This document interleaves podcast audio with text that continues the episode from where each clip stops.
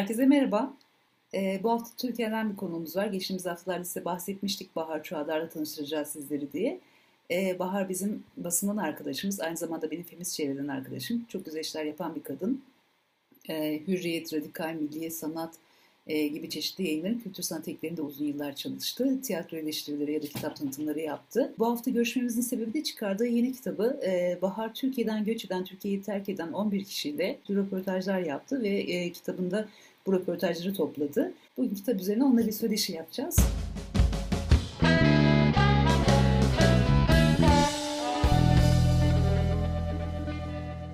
Selam. Selam, nasılsın? İyiyim, teşekkürler. Sen nasılsın? Ben deyim, teşekkürler.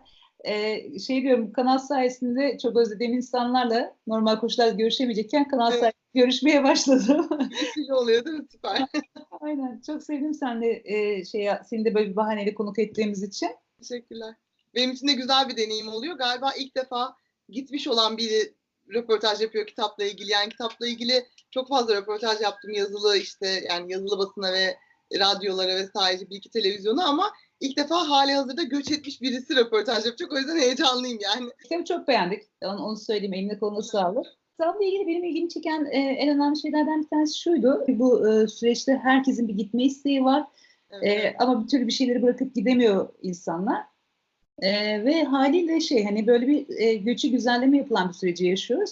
Ben kitapta da açıkçası başlangıçta daha çok böyle pozitif deneyimlerin daha yoğun olduğu bir kitap bekliyordum. Pek de öyle değil. Yani hani e, şey yaşayan, e, sıkıntı yaşayan bir sürü insan da var. E, biraz bunlardan bahsedelim mi? Kimlerle görüştün? E, 11 ayrı hikaye var ve dünyanın dört bir yanından insanla görüşmüşsün. Benim çıkış sorum bu insanlar gittikten sonra ne yaşıyor? 3 ay önce gitmiş birine değil de daha önce gitmiş birine sormak istedim. En kısa süreli olan, yani en yakın zamanda gitmiş olan sanırım iki buçuk yıl önce gitmiş olan iki ya da üç kişi var kitapta. 7 yıl önce, 8 yıl önce, 6 yıl önce gitmiş olanlar var. E, ve şey istedim hani biraz böyle çeşitlendirmek istedim coğrafyayı. Çünkü genelde Batı Avrupa'ya göç ediliyor doğal olarak. İşte hmm. Almanya ve İngiltere en çok gidilen şey destinasyonlar diyeyim. E, böyle tur şirketi reklamı gibi oldu ama işte Amerika'ya gidebilen hani Green Card vesaire e, araçları vesilesiyle gidebilenler var. Bir de Kanada çok da, yani bunları tabii ben istatistik bilgiye dayanarak şu anda söylemiyorum. Hani duyumlarımız etrafta işte duyuyor. Hani sizinki mesela çok farklı bir örnek. Hani Letonya'ya giden sizi duydum hani ilk defa duyuyorum. Çok soruyorlar zaten. Değil mi? yani böyle bir şey olsun istedim o yüzden. Hani biraz farklı ülkelerde olsun çünkü her ülke farklı bir deneyim e, sunabilir insanlara.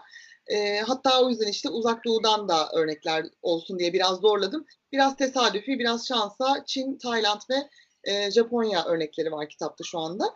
Onun dışında işte İngiltere'ye giden bir kişi var. E, Almanya'nın iki ayrı şehrine giden e, kişi var. İki ayrı kişi. Danimarka, sayın ülkeleri. Danimarka, Yunanistan, Kanada, e, Çin, Japonya, Tayland. Başka bir dakika atladım. Vardı galiba. Kopenhag, Atina, Tokyo. Ha, yani... Evet Yunanistan'ı unuttum. Evet Danimarka var. Bir de Yunanistan var. Yani toplam 10 ülke. Göçe güzelleme dedin az önce. Evet yani şöyle göçe güzelleme var gibi. Türkiye'de duranlar ya da gitmenin arifesinde olanlar ya da böyle tak edip ben gideceğim diyenlerde bir evet kapı açılacak ve oradan bir huzura, refaha ve işte ne bileyim hani özgürlük, mutluluk, hani sonsuz mutluluğa koşacağız gibi bir duygu galiba olabiliyor. Hani egzajere ediyorum tabii ama sonuçta insanlar o beklenti olmasa zaten gitmez herhalde hani buradaki hayatını, düzenini bırakıp. Ee, tabii ki de ama gidince işte peki gidince ne oluyor? Zaten kitabın sorusu da bu olduğu için doğal olarak o kadar da mükemmel şeyler ya hiçbir şeyde olmadığı gibi e, pozitif böyle süper pembe gözlük hikayeleri yok. E, tabii ki de hani herkes olumlu olumsuz bir sürü şey yaşıyor. Yani işte hayat kafamızda hani başımıza planlarken gelen şeyler ya hani mesela Danimarka'ya giden çiftin hani tam gitmeden önce gidecekleri hafta işte e, erkek e, eşi, eşi yani konuşan Gizem'in eşi bisiklet kazası geçiriyor işte kemikleri kırılıyor o apar topar e, gidiyor yanına onun işte tekrar İstanbul'a dönüyorlar oy kullanıyorlar tekrar dönüyorlar bu sefer temelli gidiş için ve havaalanında seçiyorlar kalacakları geçici evleri bile. Yani hani bu normalde ne kadar pürüzsüz planlanacak bir şeyken onlar için mesela böyle bir süreç oluyor. Biz de mesela hani birlikte geleceğimizi düşünürken hı hı. biz 6 ay sonra gidebildik. Bu süreci öngörmediğimiz için evimizi dağıttık, eşyaları dağıttık. Haliyle o 6 aylık süreçte kediler bir yerde, biz bir yerdeyiz. Kaç kedi var? E, iki kedimiz var. diye Letonya'ya götürdünüz. Bayağı zorlandık ama getirdik, vazgeçmedik yani. Totalde herkesin başka bir şeyleri var. Yani işte ailesini bırakamıyor, geride evine bırakamıyor, yatırımlarını bırakamıyor, çocukları oluyor. Onların süreçlerini düşünüyor falan filan. Hani o kadar da kolay bir iş değil bir tarafıyla gitmek aslında. Ben mesela kendimi göç edenlerin yerine koyuyorum. Hani benim yaptığım espriyi anlamayacak ya da onların yaptığı espriyi ben anlamayacağım. Benim için en büyük hani challenge bu yani. Gerçekten Zeki Müren de bizi görebilecek mi diyeceğim ve hani bunu buradaki genç kuşaklar anlamadığında bile ben kendimi uzaylı gibi hissediyorum. Hani o kuşağı, o tevellütü yetmeyenler. Orada böyle nasıl olacak hani nasıl İngilizce ya da başka bir dilde konuşup düşünüp konuşacağım. Çok zor geliyor. Ee, ya ama tabii bu hani duygusal yönü işin. Onun dışında da bir sürü ciddi sorunlar yaşayan, işte zo- sorun demeyeyim de hani sıkıntı atlatan ama bunları üstesinden gelip sonuçta süreci o şekilde devam ettirip hayatını hala orada sürdüren insanlar kitaptakiler. Hani o şeyi eşiği aşmışlar aslında. Hani bana anlattıkları tabii geçmişten hikayeler. Şimdiki durumlarına baktıklarında hani e, 11 kişinin 11'i de aslında hayatlarından memnun, mutlular, e, huzurlular. Buradaki eski hayatlarını kesinlikle neredeyse özlemiyorlar. Yani bunu net bir şekilde söyleyebilirim. E, şu özledim dedikleri şeyler son derece kişisel şeyler. Sizin işte izlediğim videonuzda da söylediğiniz gibi yani yemekler, işte eş dost, belli gittikleri belki belli sevdikleri, bağlı oldukları, duygusal bağ oldukları mekanlar falan. Ee, ama çok üzücü ki bizim açımızdan özellikle kalanlar açısından, tabii gidenler açısından da üzücü. Hani Türkiye'nin şusunu özledim diyemiyor insanlar. Taksim mesela hani hiç çıkmadığım bir yerde ve çok keyif aldığım bir yerde. Ama son gidişinde kendi hiç Taksim'e ait hissetmedim. Ee, ve yani burası benim Taksim'im değil deyip böyle çok gerçekten koşu adımlarla çıkmak istedim. Ki ben günümün büyük bir kısmını Taksim'de geçiyorum. Evimi özellikle Taksim'e yakın bir yerden Evet. tuttum falan. Sosyalleştiğim yer orasıydı. Düşünüyorum mesela nesini özlüyorum falan dediğimde çok da şey, aradığım gerçekten bir şey yok benim de. Yani e, şöyle dediğim gibi kişisel şeyler. Ailemi, sosyal ağımı, e, şeyi hep söylüyorum işte 8 Mart gibi, onur yürüyüşü gibi eylemlerde olmayı çok özlüyorum. Çünkü Evet. buradaki şey bambaşka bir şey. 8 Mart işte insanlar kadınlar çiçekler alarak bir şey yaparak falan kutluyorlar. Çünkü burada hani bizim kadar böyle bir şey büyük bir hak mücadelesi yok. Burada da, burada da kadınların hani bence talep edeceği çok hakkı var ama Türkiye kadar değil. Artı tarafına baktığımda e, gerçekten psikolojik olarak çok rahatladığım bir süreç yaşıyorum. E, mesela Türkiye'deyken ben de çok agresiftim. Çünkü sürekli agresif, agresif insanlarla bir aradaydım. Yani sosyal ağımın dışında şeyden bahsediyorum. İşte minibüse biniyorsun, bir terörle karşılaşıyorsun, iniyorsun yolda insanlarla çatışıyorsun, bir e, bakkala giriyorsun, oradaki adamın gerginliğini çekiyorsun. Çok uzun yıllar tek yaşayan bir kadındım ve ister istemez sürekli gardımı almak zorunda kalıyordum. Ki ben hep onu söylüyorum, ben güçlü bir kadındım hı. mücadelenin içerisinde bir kadınım ama sürekli işte komşuların dedikodusu, işte onların gözetimi altında olmak, ev sahibinin denetimi, işte patronun bilmem nesi falan filan derken senin hayatına müdahale olma hakkını buluyor kendinde. En küçük yakınından en geniş ağa kadar. Böyle bir du- durum var Türkiye'de yani. yani sürekli herkes şey derdi, niye evlenmiyorsun, niye evlenmiyorsun, şimdi niye çocuk yapmıyorsun, Evet. istemiyorum, niye istemiyorsun, yani bugün sana kim bakacak? Bak işte bilmem ne falan. Zorundasın sürekli. Hep bir marjinal bir şey kalıyorum. Yani hani marjinallikten değil istemiyorum, çok netim bu konuda yani istemiyorum. E, neyse böyle bir açıklama yapma. Her konuda açıklama. Ya da çocuk yapıyorsun, erkek olur niye sünnet yaptırmıyorsun? Bilmem ne oluyor, niye bilmem ne yapmıyorsun falan. İkinciyi niye yapmıyorsun? Hep bir şey hali var böyle topluma göre yaşam hali var. kitabın anlatıcılarından biri konuşuyor gibi dinledim senin söylediklerini. Çok benzer şeyler var. Ee, benim de hani şey diye özetlediğim Gizem'in yine anlattığında vardı. Danimarka'da yaşıyor Kopenhag'da. Hani burada kendimi sürekli tetikte olmak zorunda hissetmiyorum diyor. Hani o da İstanbul'dayken Cihangir'de hani merkezde bir yerde yaşıyormuş. Birileriyle konuşunca tekrar o duygunla yüzleşiyorsun ya. Hakikaten burada sürekli tetikteyiz. Çünkü her an yeni yeni bir yeni bir şey oluyor. Yani ona karşı tetikte olmaya başlıyorsun. Şimdi mesela otobüsler ya- yanıyor 15 gündür Türkiye'de. 5 tane otobüs yandı. Şehirler arası otobüs. Ya şimdi ben yeni bir kaygı edindim. Yani iki de çocuk sahibi olan bir insan olarak. Yeni bir kaygı yani sürekli her olayda yeni bir kaygı ediniyorsun Türkiye'de ve onu günlük hayatına ekliyorsun. Şimdi diyorsun ki hani ben otobüste çocuğumla bir yere gitmeye kalksam ya da çocuğumu bir yere göndermeye kalksam nasıl olacak yani? Onun 8 saat onun şeyiyle 9 doğuracağım yani. Yanacak mı, kalacak mı? Hani trafik kazası mı olacak? Sürekli işte hak ihlalleri, hukuksuzluk, kanunsuzluk, insan hayatının yani gerçekten değerinin böyle sıfırın altında olması. E sürekli tetiktesin yani. Yolda yürürken dikkat edeyim. Ya kaldırımda yürürken bile dikkat ediyoruz. Bireysel hayatına müdahalenin gerçekten sıfıra yakın olması.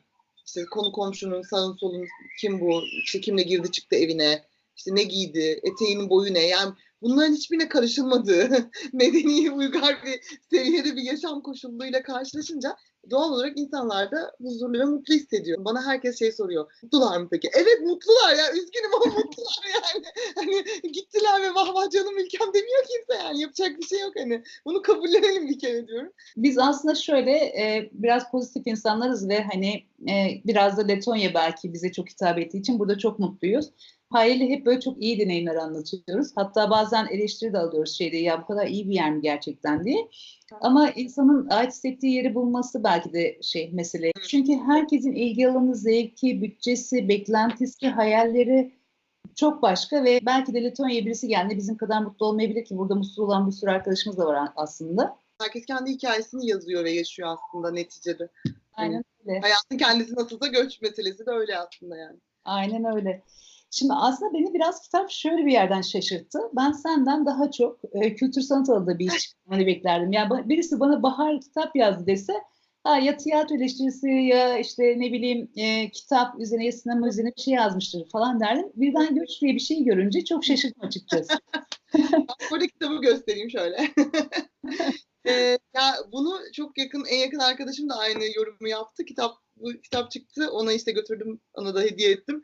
Ya dedi ilk kitabının tiyatro ile ilgili bir şey olmasını beklerdim ama dedi hani böyle bir şey olması biliyordu tabii o süreci ama hani eline alınca böyle senden tiyatro ile ilgili bir şey beklerken böyle bir şey çıktı. Ee, ya aslında biraz şey yani ben son 5-6 yıl hani bu soru, soru olarak alıp bunu cevaplayayım mı? tabii tabii. Ee, ben son 5-6 senedir bu kadar yoğun kültür sanat gazeteciliği yapıyorum. Aslında yani belki bunu soruyu soran insanların benimle denkleşmesi, tanışıklıklarımız belki o dönemlere denk geldiği için ya da kültür sanata yoğunlaştığım dönemlere denk geldiği için öyle görülüyor. Ama ben hani işte 2004'te başladım gazeteciliğe, 2006'da radikale geçtim. Hani 2004'ten beri yaşam, kültür sanat, işte toplumsal haberler, böyle kıyısından bazen politik politik toplumsal hikayeler, e, hepsi iç içe işte kadın haberleri de çok yaptım. Aslında hep göç haberleri yaptım. E, bir de sonuçta hani gündemde olan ve biraz yaşama değen hikayeleri haberleştirdim ve insan hikayeleri topladım. Son yıllarda biraz hani gazetedeki konumun itibariyle de e, şey oldu, kültür sanata ağırlık vermiş oldum ama e, o yüzden bana çok yabancı değil aslında. Hani benim bana garip gelmiyor ama doğal olarak son 5-6 yıllık hikayeye bakınca insanlar tiyatro eleştirmeninin ne alakası var göç hikayesiyle gibi bir durum oldu ama ben daha böyle genel bakıyorum hani hala. Bir de bu meseleler hani çok fazla gündemde, çok fazla insan göç ediyor. Hani siz de zaten göç eden bir çiftsiniz. Dolayısıyla böyle merak duygusunu uyandıran bir şeydi benim için. Hani gazeteci olarak söylüyorum. Kültür sanat gazeteciliğinden yine ayrı bir şey olarak. Geçen sene bu zamanlar ben yeni izne çıkmıştım işte doğumu bekliyordum. E, biraz ona denk getirdim hani böyle bir şey yapayım. Bir şey e, bu konu ilginç. Hani bu konu üzerine gideyim hikayelere bakayım insanların gidiş hikayelerini, gittikten sonra neler yaşadıklarını dinleyeyim. Haziran Temmuz gibi başladım kitaba çalışmaya. İşte insanları buldum, irtibata geçtim, ikna ettim, güvenli duygusu kurduk falan. Sonra sorular hazırladım her birine. Sonra işte gitti geldi sorular, yanıtlar o şekilde tamamlandı. Hani doğumdan sonraki süreçte yani işte sonbahara denk geldim. Türkiye'de pek çok kadın hamilelik sürecini bir hastalık gibi yaşayıp kendisi bir sürü şeyden geri koyarken sen aslında bu sürecini çok verimli bir şekilde geçirmişsin ve ortaya hem bebek hem de e, bir kitap çıkarmışsın. Bu kadar göç hikayesi dinledin. E, senin göçme ilgili ilişkin nasıl düşünüyor musun, düşünmüyor musun? Ama ben röportajdan anladım tabii çok o şeylerde değilsin. Yok,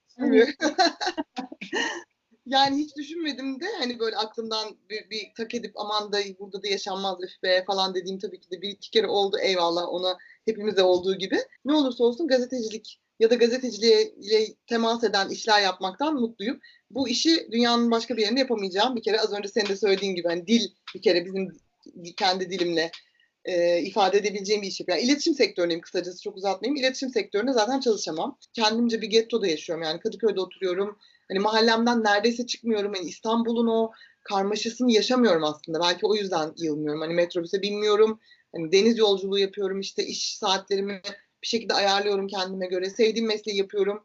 İşte çocuğumu mahallede büyütüyorum ve böyle bir küçük bir kabile arkadaş çevrem var. Hepsi kapı komşum.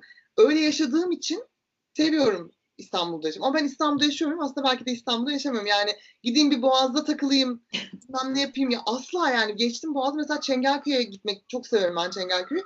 Oraya bile gitsek mi bir, bir gün dediğinde böyle ay şimdi gideceğiz yollara düşeceğiz trafik olacak o hatta sonra gideceğiz oturacak masa bulamayacağız. Yani aman ben oturayım en iyisi moda çay bahçesinde. diyorum. Yani dolayısıyla ben de içime göç etmişim. Belki de hani temelli hayatımı alayım komple Türkiye dışına taşıyayım istemiyorum. Birazcık duygusal da bakıyorum birazcık politik de bakıyorum. Yani bu katiyen giden insanlara siz niye gittiniz? Kalın burada birlikte direnelim burayı değiştirelim diye bir şey söylemek hiçbirimizin bence haddi değil. Benim de olmadığı gibi. Zaten bu kitabın da dili ve yaklaşımı öyle değil asla. Ee, ama ben kendi adıma yani nasıl gidenler gitmekte özgürse e, bu kararı vermekte, böyle, kendileri böyle bir mücadeleye girişmekte ben de burada kalıp direnmekte. Hani hiçbir şey yapmadan yap, durmak bile şu an bence Türkiye'de zaten direnmek bir nevi. Gidenleri genelde kaçıyor olarak değerlendiriyor insanlar. Senin anlattığından bağımsız olarak konu olan şey için Hı hı. Evet evet. Maalesef Yani. Kaçmadık. Gerçekten Türkiye'de çok mücadelesini verdik bir sürü şeyin. Yani hani ben çok aktif olarak politikanın içerisindeydim kendi adıma. Ee, e, iş hayatında da çok mücadelesini verdik ama öyle bir yerde tıkandık ki artık yani gerçekten biz Evet. daha fazla yani daha fazla ne yapabiliriz yani, yap, yani ya- yapabildiğimiz çok şey var bunun farkındayım ama bu bir kaçmak değildi. Yani bu artık e, yani sınırlarımızın çok zorlandığı bir Evet. noktada gitme kararı aldık. Yani o yüzden hani her birine işte hani kolayı buldular ya da kalktılar gittiler kaçtılar falan filan gibi bir değerlendirme yapıyor. Biz, biz e, ve bence bir sürü insan Hı hı. e, gitme kararını kolay vermedi bence. kaçtılar gittiler çok şey bir acımasız ve böyle lümpen bir söylem bence yani hani birkaç tane işte çok sosyal medyada dolaşan yazı çıktı kitapla ilgili ya da işte paylaşımlar oldu sosyal medyada. O kadar altına yazılan Twitter'daki yorumlar yani ürkütücü şeyler var ki yani ben hicap duydum. Benim kitabımın vesilesiyle böyle tweetler gördüğüm için. İşte bu vatan bizim nereye kaçıyorsunuz ya o kadar komik ve düş, düşünülmeden söylenmiş laflar ki ya da düşünülerek ya da daha acısı yani. Arada Twitter'da böyle duyuruyorum ama çok da kendi kitabımı zaten yeteri kadar yapıyorum tanıtımını her yerde konuşarak ve işte onları paylaşarak ama arada bunu da duyurmak istiyorum. E, yurt dışı satışı var. Yurt dışından çünkü çok merak eden ve almak isteyen insanlar oldu.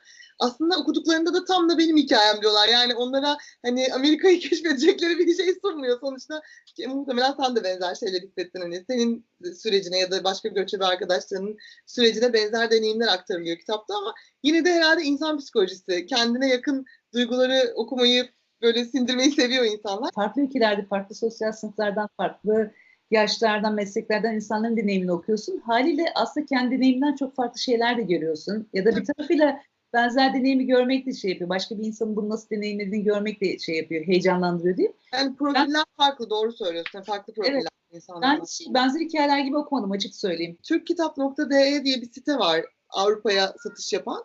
Oradan satışı var kitabın Avrupa ülkelerine. Hatta Kanada'ya falan da gönderiyorlarmış. Hı hı. Yani bilmiyorum tabii kargo vesaire çok yüksek mi ama e, o ve hatta Amazon.de'den de Almanya Amazon'dan da satışı var kitabın. 2-3 gün önce Deutsche Welle'de gördüm. Federal Göç ve Mülteci Dairesi'nin raporu bu Almanya'da. Türkiye, bu gerçi iltica başvurusu aslında. Hani tam anlamıyla bizim bahsettiğimiz bu gönüllü göçe denk gelmiyor ama yine de bir veridir bence önemli. Türkiye'den Almanya'ya iltica başvurusunda bulunanların eğitim düzeyi arttı. Haber bu. E, 2017'de iltica başvurusunda bulunanların %46'sı üniversite mezunuymuş. 2018'de %59.3'ü üniversite mezunu iltica başvurusunda bulunanlar. Çok acayip yani. Türkiye İstatistik Kurumu'nun 2017 Uluslararası Göç İstatistiklerine göre 2017 yılında e, Türkiye'den yurt dışına 253.640 kişi göç etmiş. Hı hı. 2016'ya göre %42,5'luk bir artışı ifade ediyor. Bu zaten böyle Türkiye'de de bir ara gündem oldu. İşte yok öyle bir şey dendi. İşte New York Times'ta çıktı. New York Times'ın haberi doğru yalanlandı falan filan hükümet tarafından. O ayrı. Hani belki tartışılabilir yanları vardır. Veri şeyi açısından, istatistik açısından ama sonuçta TÜİK rakamı bu. Şimdi 2018 rakamları açıklanmış 3 hafta önce falan. Şu an tam emin değilim ama 323 bin civarı bir şey. Yine Hı. artmış. Ceren Şehirlioğlu vardır Hürriyet'te eskiden o da Türkiye'de yaşıyordu işte uzun bir süredir kaç yıl oldu hatırlamıyorum ama 5-6 yıldır Amerika'da yaşıyor. Türkiye'den neden gittim diye bir yazı yazmıştı. Ee, çok tatlı bir yazı. Ben Türkiye'yi terk etmedim diyor. Türkiye beni terk etti diyor. Yani benim işte şuyum o, şuyum o, şuyum o, şuyum o, şuyum o karışarak Türkiye beni terk etti diye böyle çok güzel sıralıyor. Ee, ve kendini göçmen de değil, ben göçebeyim diye tanımlıyor. O çok hoşuma gitti. Çünkü o tanımlar da hani kavramlar da farklı. Hani siz mesela kendinizi Nasıl tanımlıyorsunuz? Göçmen Biz de göçebe gibi tanımlıyoruz. Çünkü biliyorsun hani ben de küçük kaçışlar yaptım daha öncesinde. Hani ben bir ay içerisinde karar verip ofisimi kapatıp Hı e, hani ben gidiyorum ve sadece ben hiç görmemiştim bu arada giderken. Alacak diye bir yer var. Hani e, ve bence burada işte bir şeyler yapabilirim falan Hı. deyip dur bakalım bir yerden başlayayım falan deyip atlayıp gittik. Hani gittik ki o zaman hayatımda İbrahim de yoktu. Ya ben gerçekten tek başıma gittim oraya. E, ve bir süre sonra şey oldu. Yok ya burası değilmiş falan filan. Hani orada İbrahim'le tanıştık. Hı hı. E, orasını burasını derken hadi güzel bahçeye yerleştirdik falan. Sonra e, biz şöyle bir şey yaşadık. Bizim e, taşınmamızı yani yurt dışına taşınmamızı kolaylaştıran şey e, Türkiye'de bir mobbing davası açtık biz. Hı hı. E, ve bu açtığımız mobbing davası ve yaptığımız şey sadece hak talebi, başka Hı. hiçbir şey değil. İşte fazla mesailer ve e, içeride kalan maaşımız üzerinden. E, bizim kapımıza adamlarını gönderdiler. Arabayla bizi takip ettiler falan filan. Hı. E, İbrahim'in annesinin evine adamlarını gönderdiler falan. Hayli böyle şeyde ya biz ne yaşıyoruz? Hani sadece emek harcıyoruz, e, dürüstlükle çalışıyoruz ve karşılığında kapımıza adam gönderiliyor. Orada Leto'ya çok büyük bir tesadüf sonucu teklif geldi. Belki başka bir süreçte olsaydı ya acaba ailemiz bir şeye falan filan deyip böyle bir şey yapabilirdik ama böyle ya yeter artık hani bu kadar dürüstlükle çalışıp gerçekten dürüstlükle çalışıp bu kadar emek harcayıp bunca yıl sektöre zaman mesai harcamışız. E, ve gerçekten e, doğru düzgün işler çıkarmışız ve karşılığında bunu yaşıyoruz yani. Peki Bahar bir son bir soru daha soracağım sana. E, blogunda okudum ve çok böyle keyif alarak okudum. E, aslında sen böyle gazeteciliğe hani daha onlu yaşlarındayken işte ben büyüyünce gazeteci olan diyen, olacağım diyen çocukmuşsun. E, o şeyini biraz anlatır mısın? Hani e, Körfez krizi döneminde yaptığın çalışmaları. Evet çok güzeldi. Ben de bugün sana yollarken bloğa baktım ve tekrar okumuş oldum, duygulandım. Ee, ya ben 9 yaşındaydım. Biz işte babam subaydı benim şimdi emekli oldu da e, Bingöl'de yaşıyorduk o zaman ilkokuldaydım ben. O dönem işte Körfez Savaşı var ve ciddi bir Saddam Türkiye'yi bombalayacak korkusu vardı. Yani sene işte 95 falan hani. Öğretmenimiz de şey demişti Ayşe öğretmen işte. E, çocuklar çok tarihi bir süreçten geçiyoruz. Ne kadar aslında tatlı ve öngörülü vizyonu geniş bir kadınmış. Yani çok şu anda düşününce çok hoşuma gidiyor. Hani inşallah böyle öğretmenlere denk gelir çocuklarım diyorum.